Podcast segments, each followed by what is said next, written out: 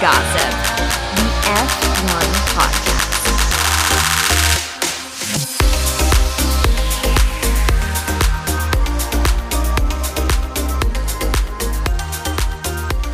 Yo, welcome to Grid Gossip. My name is Dell.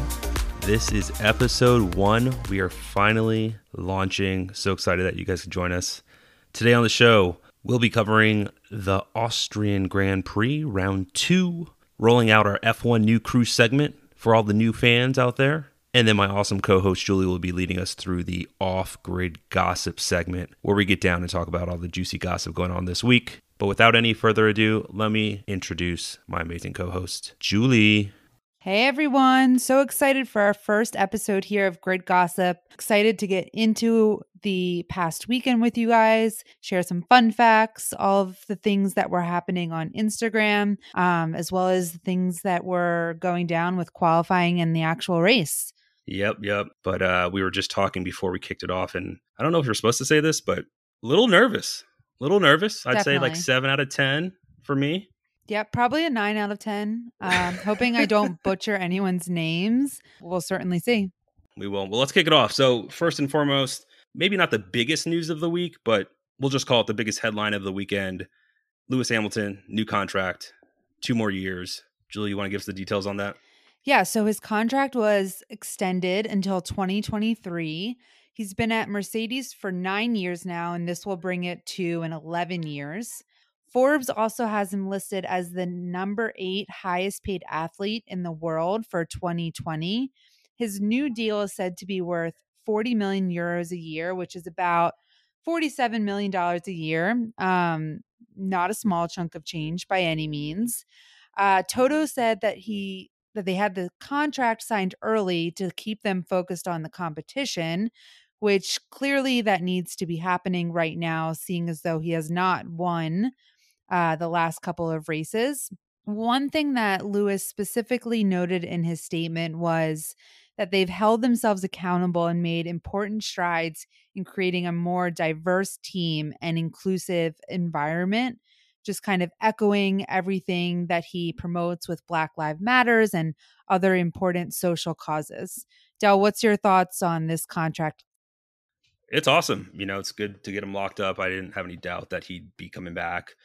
You know, 50 million, was it 50 million US, I guess, give or Mhm. take, plus endorsements and all that. Um, no brainer. A lot less than he was being paid, though. I think in 2019, he was wrapping up a contract that was, uh, I think, like 35, 40 million dollars a year. So, with the new cap cost or cost cap, I guess you should say, um, it definitely makes an impact on what these drivers can make. But no one's going to sneeze at 20 million bucks a year. I think the cool thing about the diversity, it's going to be interesting to see how that plays out. You know, um, a lot of these drivers, especially if you're new to F1, a lot of these drivers, they're kids of parents, specifically fathers that raced, um, or their dad's just super rich, like billionaire status. So, in trying to create more diversity in F1, um, I don't expect a ton of diversity enhancement for the drivers. I think that story is probably going to remain the same. You know, your dad was a driver, your dad's super rich, or your parents are super rich and can buy out a team and put you in a seat. Um, but who knows? Maybe that'll change down the road. You know, A for effort. Yeah, I mean, he definitely needs that money to pay for all of his absurd outfits that he he wears every year. That's probably a large portion going to those outfits, don't you think? Well, you know what's interesting? I think he gets those clothes for free because he's endorsed by uh, what Hilfiger. Yeah, but he doesn't tag them, so up for debate, definitely. That's true. If I was Hilfiger, I wouldn't be putting those clothes out for with my logo on it either. Some of the stuff he wears is crazy. Um, and then the other news: Australian Grand Prix canceled. That was just this morning. I think that's when I, I saw Mhm. it, which I wasn't terribly surprised by, but still disappointing nonetheless. What were your thoughts? Yeah, not surprising at all given how locked up both Australia and New Zealand are. I think that they put it on late in the season, hoping that Australia would remove some of their travel restrictions, but with nothing really changing there in terms of trying to keep, you know, non Australians out of the country.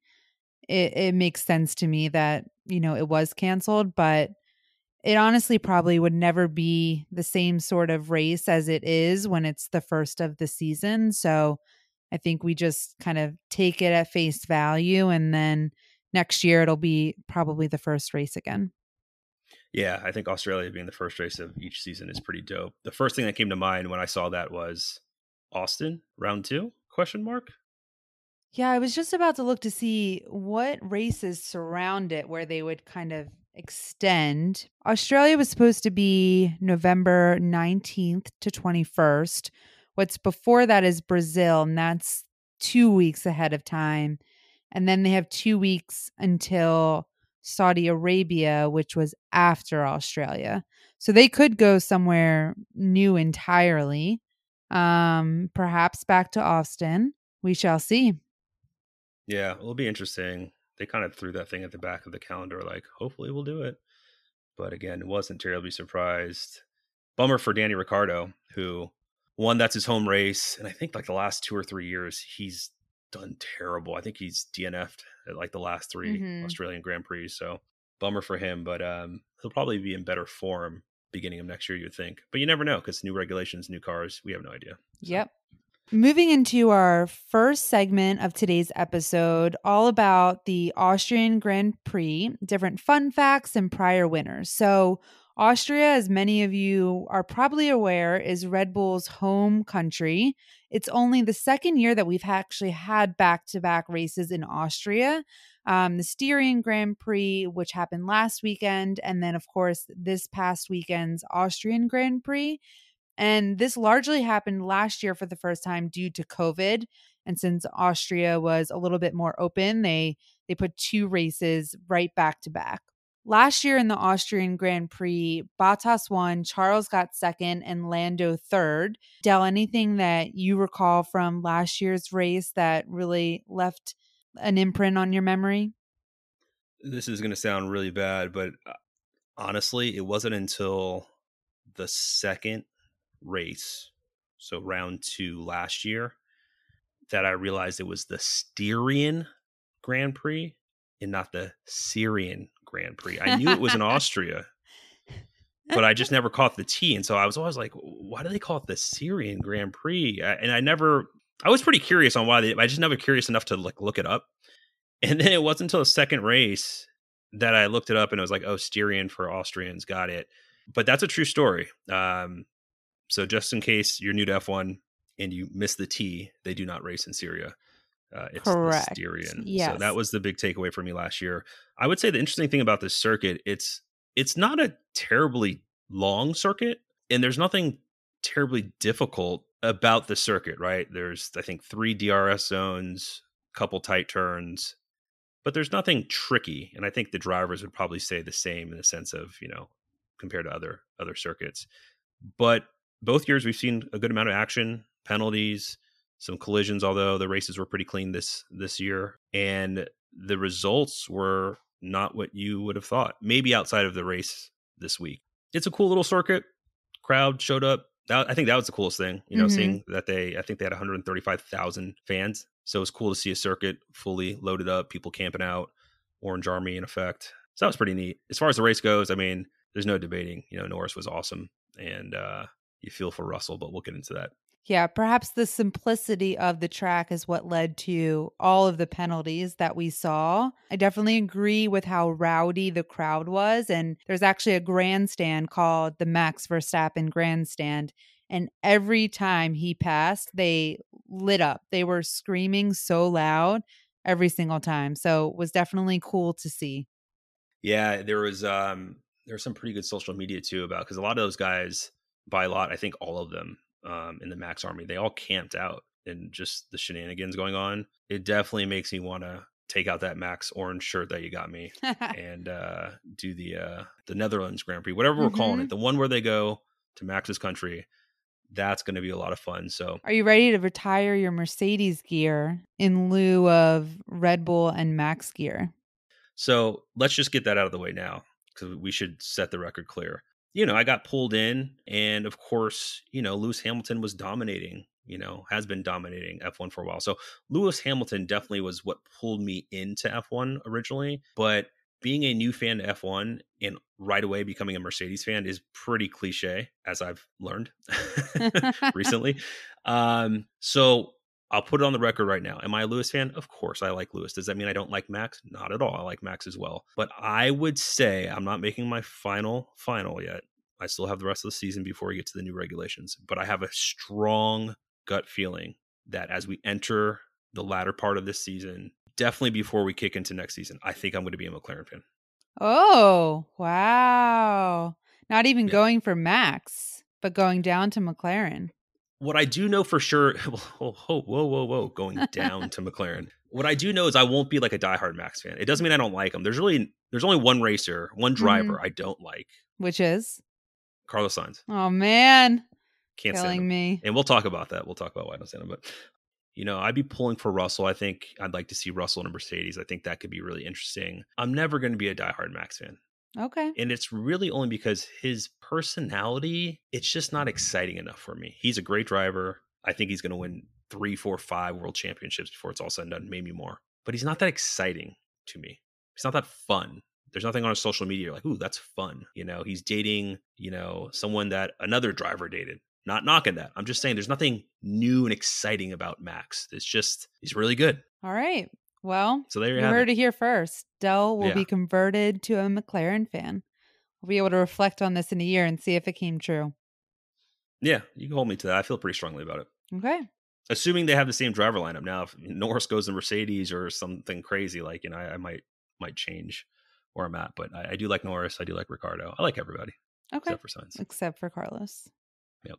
That's your boy though Yeah. So I am a Ferrari girl, mostly because I think both Charles and Carlos are pretty good looking. And even though they kind of suck for some reason, I'm still rooting for them every single week. Uh, one day, maybe they'll get back on top, but I'm personally not holding my breath. So Ferrari will be my my team that I'm cheering for unless something else happens or if Carlos moves to another team and, and then I'll cheer for that team. Also so that's what i was going to ask you are you a ferrari girl or are you a carlos Sainz and leclerc groupie Probably a groupie. a groupie okay so Yeah, you'll follow the drivers You're exactly. okay Yep. Yep. that's fair uh Charles Leclerc is very good looking. There's no doubt about it. It I Ferrari's a actually think Carlos is better looking than Charles. he's such a clown. Okay, let's just this isn't even part of our outline, so let's just jump into it now. I'm going to tell you why I don't like Carlos Sainz. Carlos Sainz in his interviews, he's always talking about, "Oh, I should have won that race. Oh, that was my race to win." You've never won a race ever. Hmm. So, how would you know that that was your race to win or you would have won the race if X, Y, and Z didn't happen if you've actually never won an F1 race? that just frustrates me. At least some of these other guys who've never won, but they've come close, right? They make it clear in their color commentary that they're close, they're getting closer. It'd be nice to see how it would feel to win that race, but I, you know, I like my progress. He just talks as if he knows what it's like to win races. Um, the other thing is he just kind of comes off like a like a mama's boy, mama's daddy's boy, which I'm not knocking that either, but I kind of am. And he's not as good looking as Charles Leclerc. Like I'm straight Really? and I'm comfortable saying that he is not as good looking. as Wow. Charles. Charles Leclerc, like that guy, is good looking. He drives a Ferrari. You see when Ferrari gets him to go do like, you know, public outings, they got him in like the tuxedo. I'm like he looks like Mhm. James Bond. Like that guy's got it. And I actually think he's the better driver. I would be willing to bet everything I own that Charles Leclerc would end up with more championships, assuming either one of them get a championship. But I would bet on Charles Leclerc. Yeah, they'll they'll need the car to improve a bit, but we could probably banter about this for until Forever. eternity. Forever. So at least you know you listeners can understand where where we're at when we're talking about different teams, different players, and and where our loyalties and and favoritism lies. The main thing to get out of that is you're a groupie I am a groupie. for the. Ferrari boys. I admit it. There it is. That's Yep. it. How's your fiance feel about that? Um, I don't think he likes the red. Really? I'm You know I'm going to be sporting a red jacket to Austin. I'm actually wearing today this shirt I got in Santorini in Greece, Mm-hmm. and it's basically the Ferrari logo. So it's all red. It's got like the you know the diamond. That's not a diamond shape, like triangle diamondish shape, where the with the yellow with where the horse usually goes, and Mhm. instead it's a donkey. and underneath it, it, in the Ferrari print, it says Santorini into the Ferrari. nice. So I, I wore it today to really get into the into Get in the mood. zone. I never wore the shirt either, and I pulled out for the first time in like five years. Yeah. That's like today's the day. Um, all right, so let's talk. Let's talk race. Let's talk. Uh, let's talk quali first, I guess. Um, so where do we want to start? Uh, maybe give these folks a, just a quick breakdown on how qualification works. There's three qualifying segments, if you will. There's Q1, where all the drivers partake. There's Q2, where only 15 of the drivers partake, and then there's Q3, where the final 10. So you kind of get the idea. Five get eliminated each way and then in the last qualifying run, you know, the, the top 10 drivers shake out the grid, meaning where they're going to start the race. Um, oh, key thing, it was also Seb's birthday Yes. on Saturday. So did you see him like build like a bee hotel with like kids in Austria? I did not see that. What, Oh what were they building the bee hotel for? So they, well, it's literally it's for bees, right? So like bees are pretty critical to just everything because they pollinate fruits and vegetables and yada yada. yada. So long story short, for this man's birthday, instead of just like partying all day and being center of attention, the guy goes out with a bunch of kids, I believe, there in Austria, and they plant a bee hotel, which is basically where bees can, you know, build their their hives and do their thing. And around the bee hotel, they plant a bunch of flowers. That way, around there where these bees will live and you know reproduce and create honey and all that stuff, there will be flowers for them to um, do their thing. This is what he did on his birthday, and I follow a couple um, Seb lovers on on Twitter, and these women were just like, "I already love Seb, and now I'm like, I, this is the man of my dreams." Such a cool guy. it is cool. Very thoughtful instead of doing something more selfish. Yeah. So walk us through Q1. Q1 was, you know, for the most part, I thought pretty standard. Pretty tame. Pretty Usual tame. suspects got cut. Although, although I would say Ocon just signed a two-year contract two weeks ago. He has been struggle busing. Uh, Didn't he, was get actually- on podium last year? Uh, I think he got a couple podiums last year, and I, he started this year pretty solid. And then he signed this contract, came to Austria, and he's he's done terrible. He was actually knocked out in Q1, which was shocking considering Alonso was flying in the same car. But Q1 was pretty tame. Kimi, Ocon, Latifi, Schumacher, and Mazepin. Q2, Russell was very um, high and mighty on himself during Q2 and was really pleased with Oh, yeah. his time and sarcastically said to his engineers, Sorry, was that too fast? Um, Yeah. Which, you know, it at was first, too fast for him. yeah.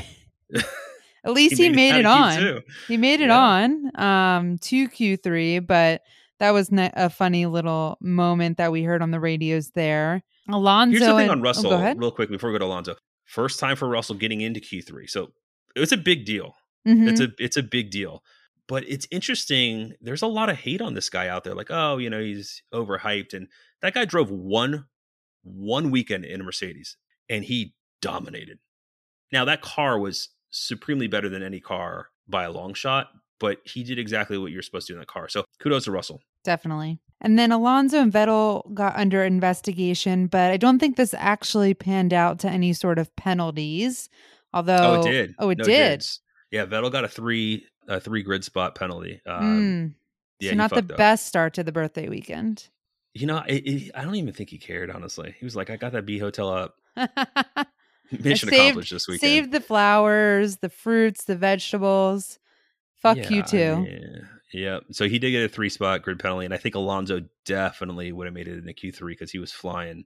If you watch the replay, it's actually surprising Alonso didn't put it into his gearbox. I mean, he was flying around the corner, and then all of a sudden, Seb just jumped out in front. No. So Sainz ended up being faster than Leclerc, but not fast enough for either of them because both of them got cut along with Ricky, Alonso, and Giovanni. Is that how you say his name?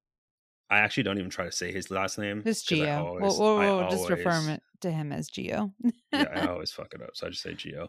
Cardo's got to get his stuff together in qualifying. Yeah, he raced awesome, but you know, imagine if Ricky just qualifies like top six. yeah, The way he drives, I mean, he's going to be on the podium all day. totally. He also had a birthday this past week, although That's true. I don't think he was playing with bees. Um, probably hitting it a little bit harder. So we'll we'll give him that break for Q two. Yeah.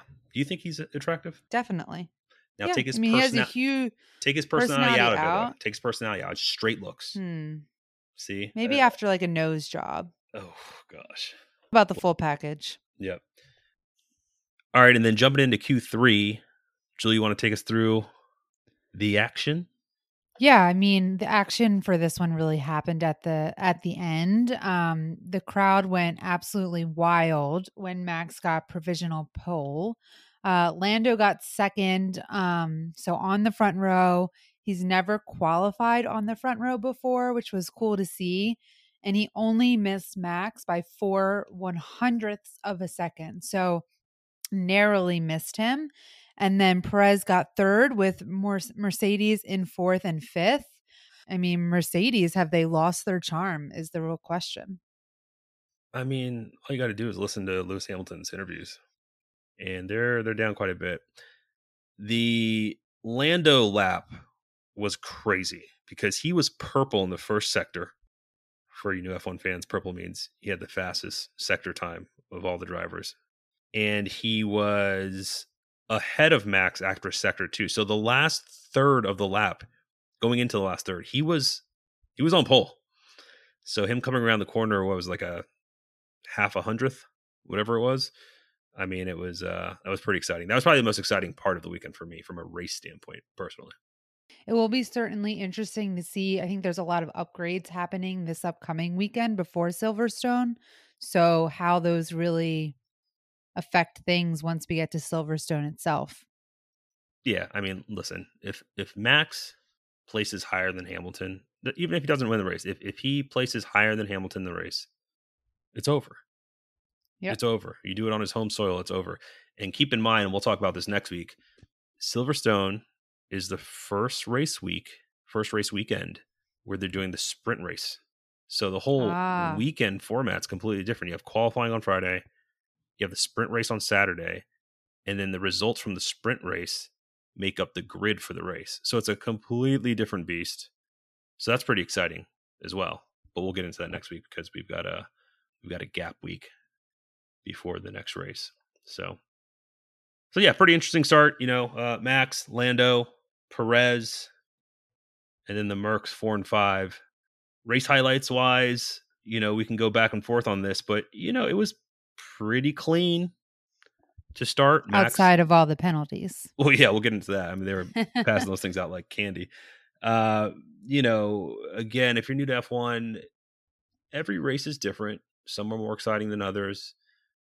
But turn one in the start of the race, to so when the lights go out, all the way into turn one, probably some of the most exciting moments of any race, right? Definitely. It can go so many ways. Oftentimes it goes clean. Other times it's a literally a mosh pit of cars. Um, and the person that gets the way the best usually is the one that wins it. So in this case, that was Max. He he had no one near him.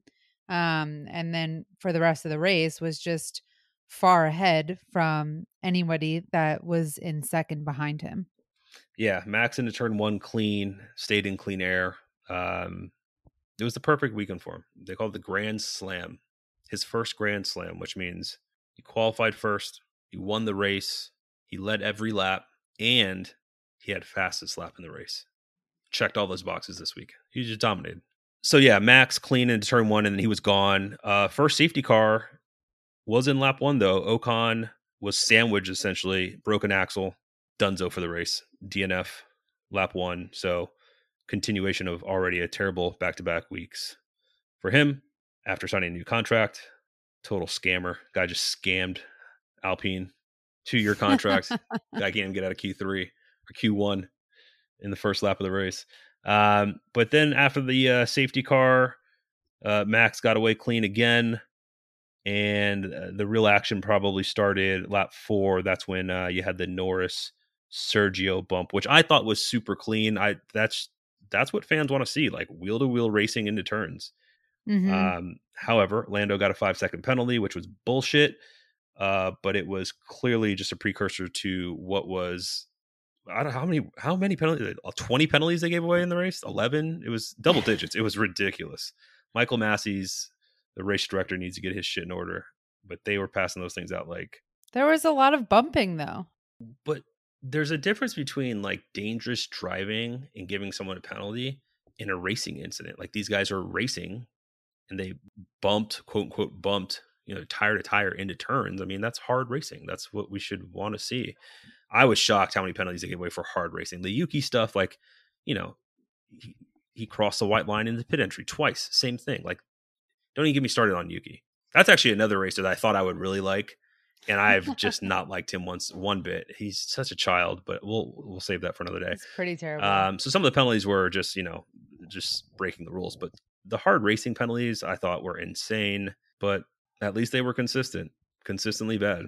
For sure. I think the next big thing that happened uh, was on lap 20 when Hamilton finally was able to break free and pass Norris. Hamilton had made a comment on the radio just saying, such a great driver, Lando, which played out over social media this morning with one another just reposting one another saying that. Um, but probably a big ego boost for Lando. And ultimately, he ended up passing Hamilton again. So maybe Hamilton should not be so complimentary of people trying to beat him. So the next thing that happened was Norris took his pit stop. He had to take his five second penalty. This allowed Bottas to pass him. So now Bottas is in third with Hamilton in front of him, Max just far beyond and ahead. Bottas was then told to not overtake Hamilton. Then they said only, what was it, 10 seconds later, that Bottas was f- free to race Lewis. Um, they thought that Norris would catch both of them. So, you know, just better to kind of let them race it out and keep Norris at bay, um, which worked for Bottas in the end, but as we know, not well for Hamilton. Norris was going to pass both of them if they kept Bottas behind Lewis. So they let Bottas go by, quote unquote, race, although Lewis let him by pretty quickly. Not surprisingly, Norris caught up to Lewis pretty quickly. And uh, I don't know how many seconds he ended up behind Bottas in the race, but he was he was pretty close. And th- that maximized Merc's points. Yeah, but at the end of the day, I just don't think it's going to matter. It might, but you're going to need some DNS from Red Bull to catch up because they're down like a 50 piece right now. Yeah, I think in comparison to last year, Max had a bunch of DNFs throughout the season, um, which obviously put him out of the race and out of the competition with Mercedes. But knock on wood, I don't think Max has had a DNF. There's Yeah. there's no doubt about it. And they, you know, you got to get a little lucky too, right? I mean, he blows a tire at Baku, a race he should have won, and then Hamilton Hamilton's basically set up to get at worst second. You know, they got lucky there. That could have been easily 25 point difference. You know, and I don't know what the spread is right now, but I think had that happen, I think it's like a tie right now, you know, one two point difference. Mm-hmm. So you, know, you got to get a little lucky, which they have been. I think the only other, well, there's two other big highlights I think of this race. The the first, which happened several times, was the uh, Leclerc Sergio battle. Uh, they were bumping and grinding quite a bit. Uh, Perez got, I think, two Mhm. five second Both- penalties. I think he had two run ins with Leclerc. The second time, Leclerc had a ton of profanity on the radio. I think everything he said on the radio was ultimately bleeped out on TV, but seemed like they were really kind of going at it. And Perez just had a bad luck day. Nothing he was doing was working. Even his pit stop had a, there was some issue with one of the tires, and that slowed him down even further. Yeah, yeah. I mean, he still ended up what sixth after taking the penalties, which isn't bad. But I mean, he he made he tried to make that move on Lando early in the race that that cost him. That was a bad spot. I think it was funny actually in the interview, post race interview. Lando even said it was like that was a stupid move. Everyone knows not to try to go around the outside there, so I respect Lando for that. Um, but yeah, Charles was Mhm. was fired up. I think it was it was pretty serious too because I, I think they had to clear the air after the race, so I think they're they're Gucci now. Um, and then the the biggest, you know, oh bummer, poor George. He's in the points with like five laps to go, and Alonso, being the uh, old wily vet, hunts him down and takes tenth place with I think like three laps to go. Russell ends out of the points So again, so still yet to score a point driving a Williams car. And you know what? I, I think he'll get one this year. But at the end of the day, I don't think it's going to matter. I think Mercedes has already made up their mind; they're going to sign him, and I think Bottas will probably replace him at Williams. And um, wow, that's a downgrade. yeah, although they're yeah, it is a downgrade. It's a downgrade for sure, but that's the way it works. But we'll see. Who knows? I, I would be shocked if they don't bring Russell up, especially with the hurting Red Bulls putting on them this year. and Perez is Mhm. doing his thing. And Perez hasn't driven perfectly yet, but I mean, he's still ending, you know, top five, top six. He's exactly. So I think you got to bring someone in there. Much more than Albon. Plus, how exciting would it be to see like Russell and Max in like a Russell Lewis Max Sergio battle, like race after race after race with Norris and Ricciardo and and the prancing horses up there. I mean, that's that's a that's that new generation type shit that I think everyone's looking forward to. So, and Bottas is boring. You talk about boring. I mean, that I don't know if it's like a Finnish thing or what, but he's very boring. He is. Yeah, and I, I think it just would be nicer to have someone a little bit younger up there on Mercedes. Um, in terms of battling with Ricky, he he needs to kind of get his own shit together. Although this race, he did gain seven places from start to finish, which probably is one of the best finishes this year for him. For Ricciardo? Um, but he's Yeah. yeah, I mean he hasn't been very consistent either. Yeah, he just needs to get his qualifying together. I mean, when he when you know when the lights go out, he he knows how to drive it. Um, but yeah, once Ricciardo puts it all together, McLaren, that's gonna be my squad next year for sure. that's gonna be my squad for sure.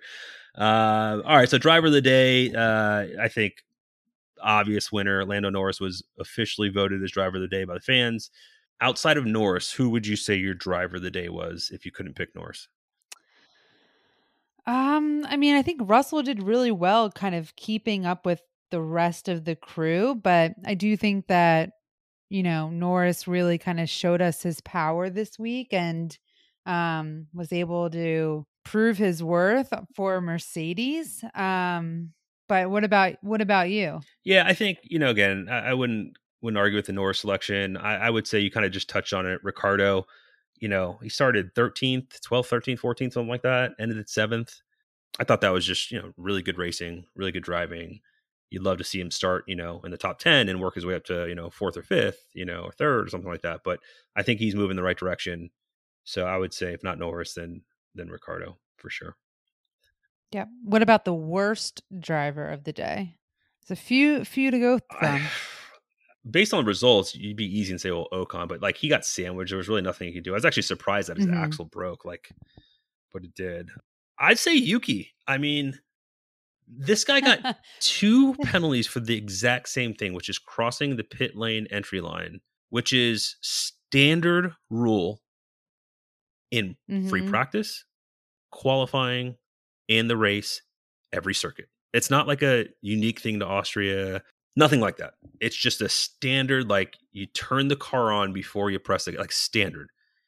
And he got it, I think, within like three laps. And even the announcers were like, all right, like, you know, we know he's a rookie, but like Jesus Christ, you know what I mean? Like you're already losing your fuse with your with your, you know, with your engineer over the radio every week. Like, I don't know, man. He's on a one year contract. I'm not terribly sold that they bring him back next year. I'd be shocked. Yeah, it's going to be interesting because it at preseason he was killing it, right? He was he was racing really good. He's putting in some really good lap times, but he's been a big disappointment. I thought um I thought this this race you could put him as worst driver because he started seventh and he ended thirteenth. Yeah, I just think yeah, his attitude is just not like proving to be worth it. Like I think what I think what ruined him for next year was when he kind of screamed in the radio that he didn't he didn't understand why Gasly was so much better than him, even Well- though they had the same car. And I think that's probably when they said Well, I can explain why nope Gasly's better than you, but what he, what, what he actually said was, "You guys aren't giving me the same equipment. You're not giving me. You're not like treating my car that some crazy shit like that." Like I agree with you. You know, he got the appointment because Honda supplies the engines. Honda's a Japanese company. It's no secret they want a Japanese driver in one of those four seats. The other two seats being Red Bull, since they're Mhm. sister sister teams, sister brother teams, whatever you want to call it. But I don't know, man. I don't know. I, I I wouldn't be opposed to him losing his seat and let him grow up a little bit before he comes back. Before we get into kind of the F1 new crew here, a great way to really acclimate and integrate into the sport is through fantasy. Uh, you've got fantasy every sport out there: fantasy baseball, fantasy football, fantasy basketball. In my opinion, I think F1 fantasy is is the simplest and lowest maintenance fantasy you can do. So simple. And uh, Julie and I compete against one another. Been doing this what this is our second year, right? Mhm. and uh, it's really simple. You pick five drivers, you pick a team, and you see who collects the most points. There's a couple things you can do to get you know bonus points and things like that. But um, I crushed you last year. This year you've been Yes, but I'm I'm coming yeah. This year I think you're I think you're winning after last week. I actually haven't checked the score, but you're giving me some Yeah. problems. Um, I had to get rid of Lewis Hamilton on all my teams. He was killing me. And so since I made those changes, I've been more competitive. But uh I still haven't actually looked into my team. So I can't tell you who I'm going with in the next couple of weeks. But for me personally, I find it hard given oh, you have a you have a salary cap too, right? So that's the other thing, guys. You have to work Yeah, that's the key point. Exactly. the changes I've recently made, I don't think I'm going to change them again until given a reason to. I've got Max Verstappen, Norris, Gasly, a combination of Sainz or Leclerc, and then usually like Russell is my top five. Um, I think I might have Alonso in on one of them instead of Gasly, but I'm very happy because I'm Red Bull heavy and I'm rocking McLaren or Red Bull uh, constructors as my pick. And I just don't see a reason to change it. Yeah, I definitely had reasons. So I hadn't looked at either of my teams in a couple weeks. Um, my one team that's doing really strong is actually a Ferrari forward team um, called I Saw the Signs, which of course has Carlos Sainz, Leclerc, Max Norris, and then Shoemaker, much only really because I needed someone cheap, and then Ferrari as the team. you definitely definitely lost some credibility with the shoemaker. That one's gonna Ah. hurt for sure because everybody knows it's schumacher um, but we're gonna recover from that don't worry. We're gonna recover from that. It's uh the first episode. You know that too so i was interested it was pretty funny to hear you say shoemaker but i was like I, yes. I said in the beginning of this that I was hoping to not butcher anyone's name, but right I've when you said that i was like okay 100% no matter how the rest of this episode goes mm. i'd definitely come out on top. All right it's time to jump into our f1 new crew segment. This is a weekly segment we're going to do for new fans brand new fans maybe unknowing fans that are just jumping in for the first time and want to get up to speed but a segment for fans on the most efficient way to get acclimated to the sport get up to speed on the lingo and just start feeling comfortable as an F1 fan. That is the name of the game. So each week we'll layer in more and more until you're ready to go to your first live race and kick some ass. Without any further ado, first and foremost, if you want to become an F1 fan, the easiest way, same way that we did, right? We talked about in our, our mini episode. You got to do yourself a favor and go watch Drive to Survive on Netflix. Just start there. Just start there. That's all you got to do. Just Netflix and chill. The great thing about the timing is we're only what three seasons in. Mhm. I mean, Yep. I'm watching like Luther right now. So like four So good. seasons, not that bad. Yeah, it is good. Although the seasons like there's like three seasons that have like four episodes. But I mean, like name some Netflix shows that you've watched that are like four, five, six seasons that you just cranked out during COVID. I mean, I can make a laundry list. So three seasons is not bad. Ten episodes per season. They're 30 to 45 minutes long. So if you are starting now, you can crank that out like literally this weekend or whatever, and you're up to speed. Keep in mind that in season one, you're going to be learning about some drivers that are no longer in F1, right? They lost their seats or, or whatever. But that's kind of part of the whole F1 thing is drivers come and go, right? Uh, they lose their seats, they retire, although it's more often them losing their seats and being replaced by someone else. It's good backstory, and it makes this season it'll make it make more sense because you'll know oh that used to be so and so seat all right so i would start there would you agree with that julie Definitely. Gives you good background. Um, although in season one, which was a couple years ago at this point, don't get too attached to who's on which team or who's winning and who's losing. Um, because things have changed very much since then, but definitely a good way to get a baseline of the sport, the teams, the personalities, the coaches, um, and how it all plays together. all right so that's going to be your, your first step so super easy homework assignment if you don't have a netflix uh i mean geez if you don't have a netflix login What have you been doing with quarantine? Oh my god, 2020 must have been brutal for you. Uh, ask a friend, get on there, crank it out. It's produced very well, by the way. Um, you're going to love it. Start there. The second step, just go back and watch Austria round two. Not because it's the greatest race. I actually think it was a pretty simple race. It wasn't too much going on. There wasn't too much going on. Pretty easy to understand and follow the action. Watch that race, and if you can't, then watch the next race, which will be you know uh, UK uh, in two weeks. So that race is actually on my birthday, and just watch a race. So get through Netflix and then watch a race and just take it in. Right, and you're gonna have tons of questions. What does this mean? What does that mean? That's okay. The third step, and this is where we'll kind of introduce some really simple things. There's a ton of terminology. There's a ton of lingo.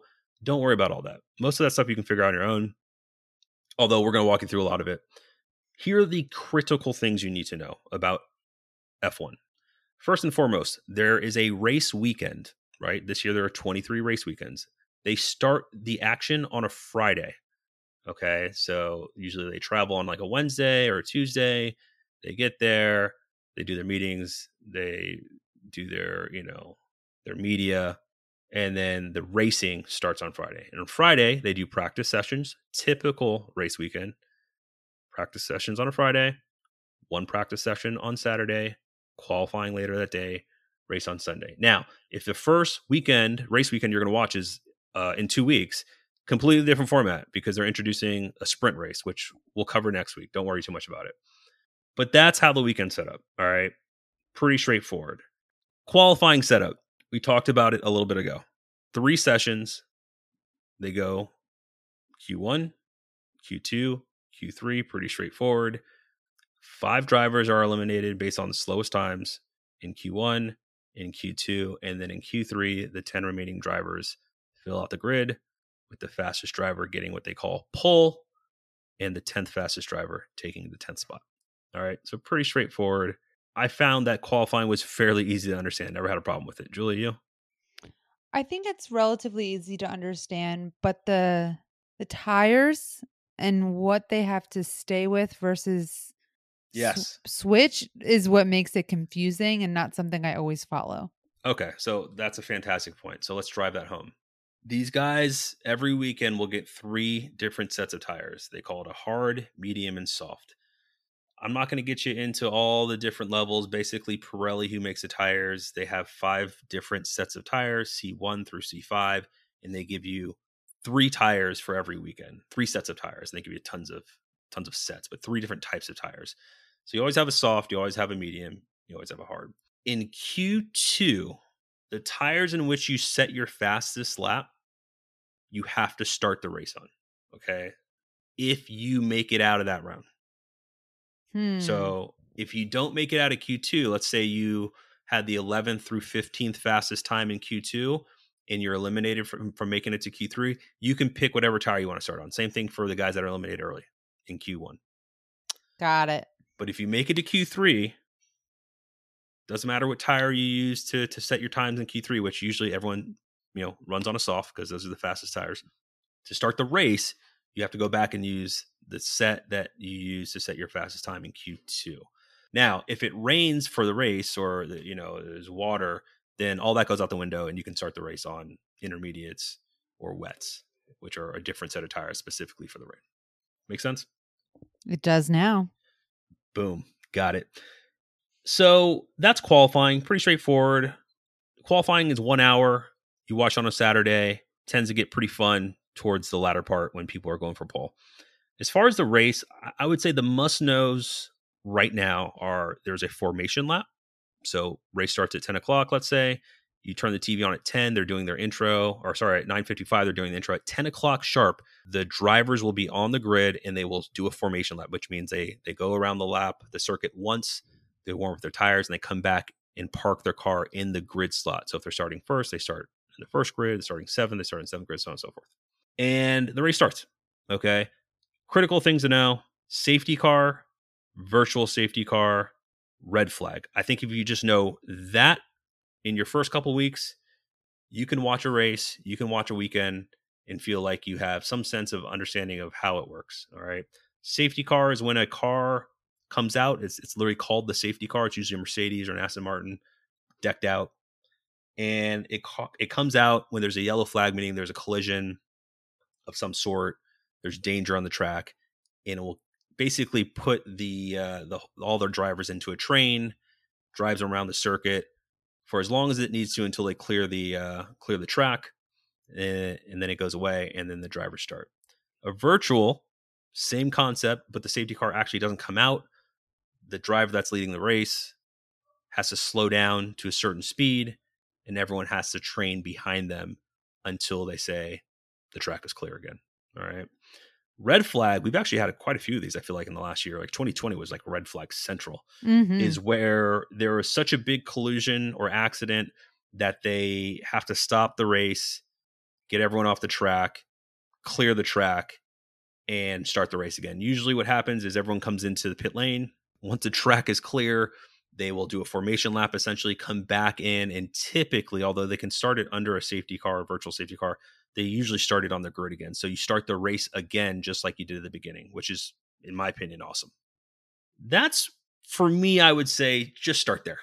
Netflix, watch a race, formation lap, lights out, away we go, safety cars, red flag. If you can follow that, you could be, you could fake it as an F1 fan and people probably wouldn't know that you're brand new. Thoughts on that, Julie? Uh, I think that's probably most of the knowledge I know. I think I will be learning in this F1 new crew segment as much as the rest of our listeners. So, yeah, I think that's a pretty good baseline for understanding the race. Um, I think what you'll get out of the drive to survive will bring some more of the rivalries, the personalities, backgrounds on the different teams. And I think between those two things, you'll be off to a good start. There you go. So start there, have some fun with it. Super simple. We'll start dropping some lingo and some other stuff on you guys next week. But uh just just just jump into it. Literally sit on the couch and watch TV. That's all you need to do. Boom. F1 fan. All right. All right. I think it's the time everyone's waiting for. It's time for some gossip. What are we calling this segment officially? What what did you what did you want to name this? Because it's got to be catchy, Julie. What'd you decide on? Definitely. Um, so I think it'll be the opposite of our podcast name, Grid Gossip, in that it'll be the off-grid gossip segment. Um, so definitely a mainstay feature here will be Hamilton's clothes each weekend. Um, if you look at what most drivers wear, it's a branded shirt for their team, typically a polo. So you know, you'll see Max in a Red Bull hat, a polo, kind of showing up each race day. Hamilton, nope, ne- never wears a Mercedes branded outfit for his um his gear each day. Uh on race day, he actually wore wellies and referenced the wellies in the Instagram caption, um, saying that he was wishing for rain. I think he felt that was the only way he could potentially beat Max. What do you think, Dell?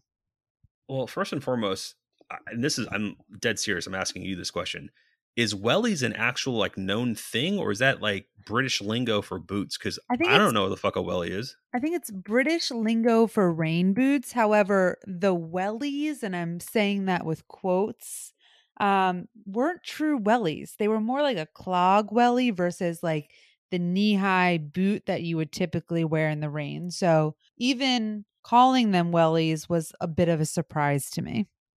Yeah, I mean, I like Lewis. I've already said that, and we know he's very creative. He's into fashion. He makes music, and he's you know great. It's awesome. But he looks like fucking Zoolander every week. like, like, literally every weekend, he you know shows up, and it's like, what you know, what scene of Zoolander are we going to be looking at? Now, some of his stuff is actually kind of tight. I couldn't wear any of that stuff, and there's been some stuff that like he wore. I think it was maybe was it week round one Austria, maybe it was France, but he had like this like lacy black shirt with flowers. I actually thought it was pretty fly. Couldn't pull it off, but I thought it would, like it looked good. But like his Austria getup has been like these welly boots that look like space boots. It's just been crazy. Yeah, he It's also crazy. wore this like this sheer top a different day that had some like devil's horns on it. It certainly uh keeps you guessing day to day, week to week. I, I don't know think if you can call that fashion. It's I mean it's it's not function. Um put it this way. If you saw Lewis Hamilton on the street wearing what he shows up to the circuit on, and you didn't know it was Lewis Hamilton, you're just like, oh, come on. The type of shit that you would be saying, you'd be like, this guy's on crack. Like, what is he wearing? You know what I mean? It's like that guy's worth four hundred million dollars. But yeah, it's definitely Zoolander every every weekend that they're racing because he shows up with some crazy shit. I would just love to be a fly on the wall, even with like just all the all the drivers and just like, oh god, what's he wearing this week? Like I would just Yeah. love to hear what they say. Unedited. yeah, like imagine his outfits on George Russell. um and then the other thing that popped up on on social media this week was Hamilton staring at the Red Bull card, kind of looking at it, figuring out how do they do it, which is very similar to what we typically saw last year from Seb staring at the Mercedes. So kind of just made it all feel very full circle in that we used to have these major championships from from Vettel and previously Hamilton and now they're just glaring at the car that is beating them. So that one definitely gave gave me a good chuckle. Yeah, Inspector Seb's been doing that for years actually. He has no shame. And uh you know, I mean, listen, it tells you all you need to know. Right? Not once ever have I seen Hamilton go like and he was this wasn't like sometimes you'll see them like after the race when they're like walking by all the cars that are parked and they're kind of like, you know, okay, fine. This was at practice. Like Lewis was in like Mercedes branded like clothes. Like Yep. he was like Not his normal basically. getup. Yeah, he went out to the pit. Red Bull had their car in the pit with all their guys surrounding it, and he just, you know, eyeballed it down, gave it the the uh the the old down up, you know. And I just think it tells you what you need to know, which is Mercedes. Like I don't know, they're how they're doing it, but they're crushing us this year, and um, I have no shame in looking because we're not going to catch them. And Seb is his buddy too, so I'm sure Seb was like, just go take a look at the fucking car. I do it all the time. Yeah, exactly. You know, Uh, you know, multiple world champ to multiple world champ. Just go look at the fucking car. definitely. Um, That was pretty funny. And then the last thing that was Hamilton centered was George Russell congratulating Lewis um, on his contract renewal, which leaves us all wondering will he be in the other car? Will it be announced at Silverstone with both of them being British and on their home tracks? We saw those pictures of George that got leaked of him meeting at Mercedes at least a month, two months ago. So, um, is he congratulating his future teammate? What do you think, Dell? Yeah, I mean, I think they've already made a decision. I think they made the decision three, four weeks ago when that got leaked. Although him meeting at Mercedes isn't like the biggest deal. Toto Wolff was his manager, so if he was meeting with Toto, it would make sense. But um, I think they've already made the decision. I think they've already drawn up the contract. I don't think they've let him sign it yet, but I think they've shown him like this is what it's going to be. Are we good or are we Mhm. wasting our time? In the last three or four weeks, George Russell's been driving really well He has been. really well. Um, and you know, I don't know. As far as his comment goes, I mean, what else are you going to say? I mean, let's say he he hasn't signed or he hasn't been told. I mean, you better kiss up to Lewis Exactly. because Lewis kind of has a say. Maybe not a total, but like he probably has a little bit of, you know, you do what you got to do. But I For think sure. I think if Russell signs, I think he's going to be a difficult teammate for Lewis because he's not going to be following, you know, team orders and shit. I think he'd be like, fuck that, which Yeah. is going to make it really interesting.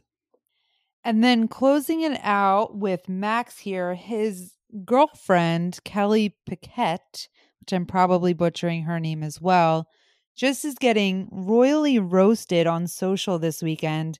I think as Max does better and better, and she's kind of showing her face more and more on the track, she is getting more and more under fire for just hopping from one F F1 driver to the next.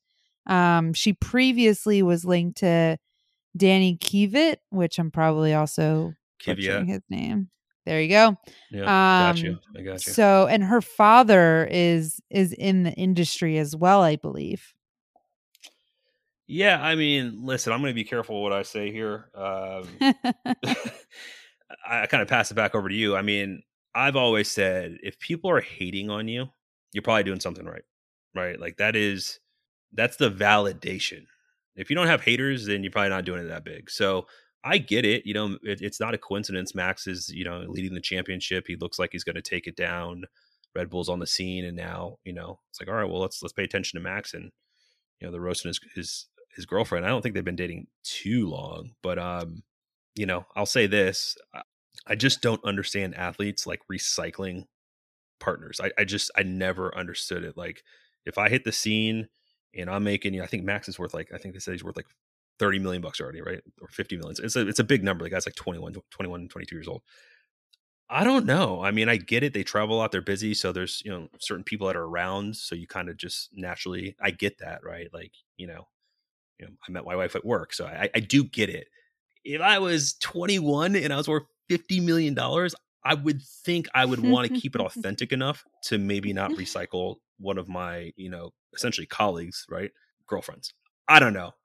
Easy to say that now. Maybe I wouldn't the case, but I, I I've always just really struggled with that concept. Um, even the Kardashians, like I get it, I get it, Kardashian, but I just, I don't get it. I really don't. What is, what's your take as a woman? I mean, you tell me. I mean, I don't know if it's more weird for her or more weird for him, but if it works, it works, I guess. And she has at least one kid. Oh, really? So, yeah. Really? One, yeah, one if not two. Okay, that's see that's I didn't know that. That's that makes it even more puzzling. Let's see. Maybe just one. Oh, it's actually his kid. Daniel? Daniel, yes. So which maybe further complicates it. Yep. So Max is going to play dad? Yes. Wow. I kind of like him a little bit more that he's willing to take that on. To be um, Daddy Max. Daddy Max. Yeah, that see that now I'm to have to look that up. I didn't know that. That's really interesting. Let's let's yeah. park this, and we're gonna come back. We got to come back to that next week because we have an off week, and I'd love to get some uh, some follower content and maybe just do some more research because that's a that's kind of a game changer. Yep. I just thought she was like a good looking Brazilian younger chick that's been around F1 and like I I can get that, but I didn't know she had like a kid and not again, not that it changes anything. It's just for Max it would, you know. So more so Max's decision and how that came together. That definitely intrigues me for sure. Well, more to come then. We'll, we'll dig in a bit deeper into Damn. into the internet world. Wow, wow! You think we can get her on the show? Definitely not. not this year. No, no I, uh, I, don't think. I think I was actually. It's funny. I was talking to a few folks. Like, I think all those people like have NDAs by the teams. They can't go on podcasts unless they're like F one mm. produced. I was like, oh, that makes sense. That would we're going to challenge that. We're going to see. We'll see what happens. Um, although Daniel Ricciardo was on Barstool Sports like two weeks ago, so yeah. that's probably bullshit. So we'll figure it out. Well, that's that's going to do it for the off-grid gossip. As we wrap it up here, we're always going to end the show with our final thoughts, fifteen to thirty second rant about anything that Julie or I want to get off our chest. I don't will, have any rant, but I, I will start then. Let me start because this has actually been this has been bubbling for like four or five weeks. Go for it. Lando Norris is the man. Okay. Lando Norris, I think, is starting to understand that he's becoming the man. But he needs to get these guys to show some respect. And I'll, I'll explain what I'm talking about. If you've been watching this season, there have been numerous times where Lando is either giving an interview or about to give an interview, and someone jumps in and kind of steals his thunder. And he always plays it off real cool, like, oh yeah, cool, let him go, or no big deal. That shit's got to stop. All right. Carlos Sainz, your boy Carlos, jumped into one of his interviews early in the season when he had a podium. That's bullshit. You had Alonso jump in front of him to give an interview, I think last week. And Lando actually, there's a video of it. You can tell Lando's kind of, he's like, what the fuck, you know? But he's like, yeah, go ahead, go ahead, you know? That's got to stop. And then, uh, and then did you see George Russell jump in his interview today or uh, this weekend? No, I didn't. Oh, you got to see Orlando. this one. No, George comes over. He comes up behind him while Lando's giving, like Lando's mid answer of a question and taps him on the ass. And Lando looks back and it's George. And George goes, Oh, you're sweaty. And Lando goes, No, it's champagne. George goes, "Oh!" so I mean, his response Ni- was nice comeback. so perfect. It was timed perfectly. It was it was it Good was just he crushed it, right? But like that shit's got to stop. And I think actually that interaction where he was just so smooth with the comeback, I think will prevent people from jumping in his fucking interviews. Lando's the man. George Russell, you are not the man yet. Carl Sainz, you will never be the man. Alonso, you were the man a long time ago. Stop jumping in, jumping in my boys' interviews, please. Oh man. Well, hopefully he's kind of fiending off everyone and keeping them in check now. Um, now that he's clearly starting to beat all of them. So we'll certainly see. Um, I have no personal rant, but I'm just proud of us for making it through our first episode here. I know I'm looking at the time because we we were like, uh, do we even have 20 minutes of content? And we're like an hour and a half. So once we edit this thing down, we'll we'll get it down. But uh, yeah, guys, thanks a lot for joining us. If you want to interact with us daily, follow us on Gram or Twitter at Grid Gossip F1, and of course, please do follow us on your podcast platform of preference. We will see you next week. Thanks, everyone. Peace.